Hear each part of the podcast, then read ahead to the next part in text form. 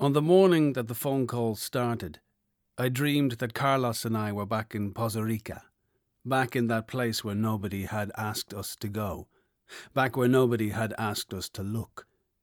This was where my mind lived at night, in a bar with riveted portholes for windows, a slow ocean of fog breaking against the panes, the river slopping black against the glass, leaving a thick drag of foam.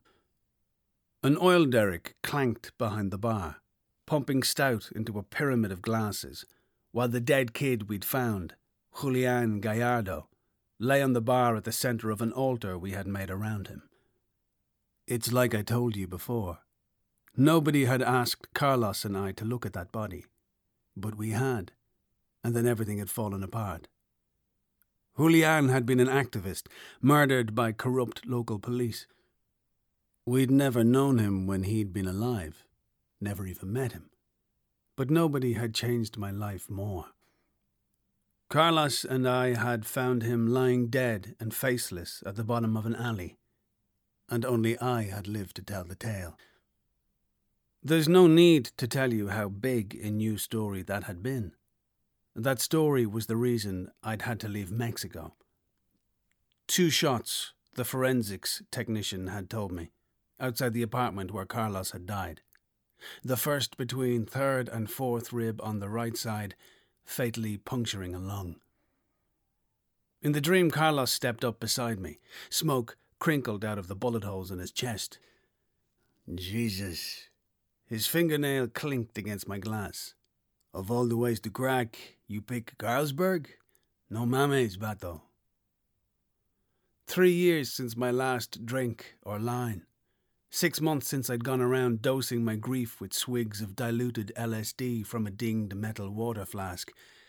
And yet here I was, a pint in my hand, saying, Hey, come on, man, it's a premium lager.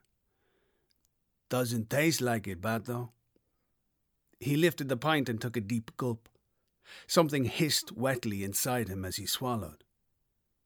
The second shot between fifth and sixth rib on the left side destroying the heart completely. Carlos tucked his shirt back in and leaned forward to reach for one of the glasses in the pyramid. A poppy collar of bruises ringed his neck. In the creamy whorls of reds and browns, I saw oil, blood, smoke.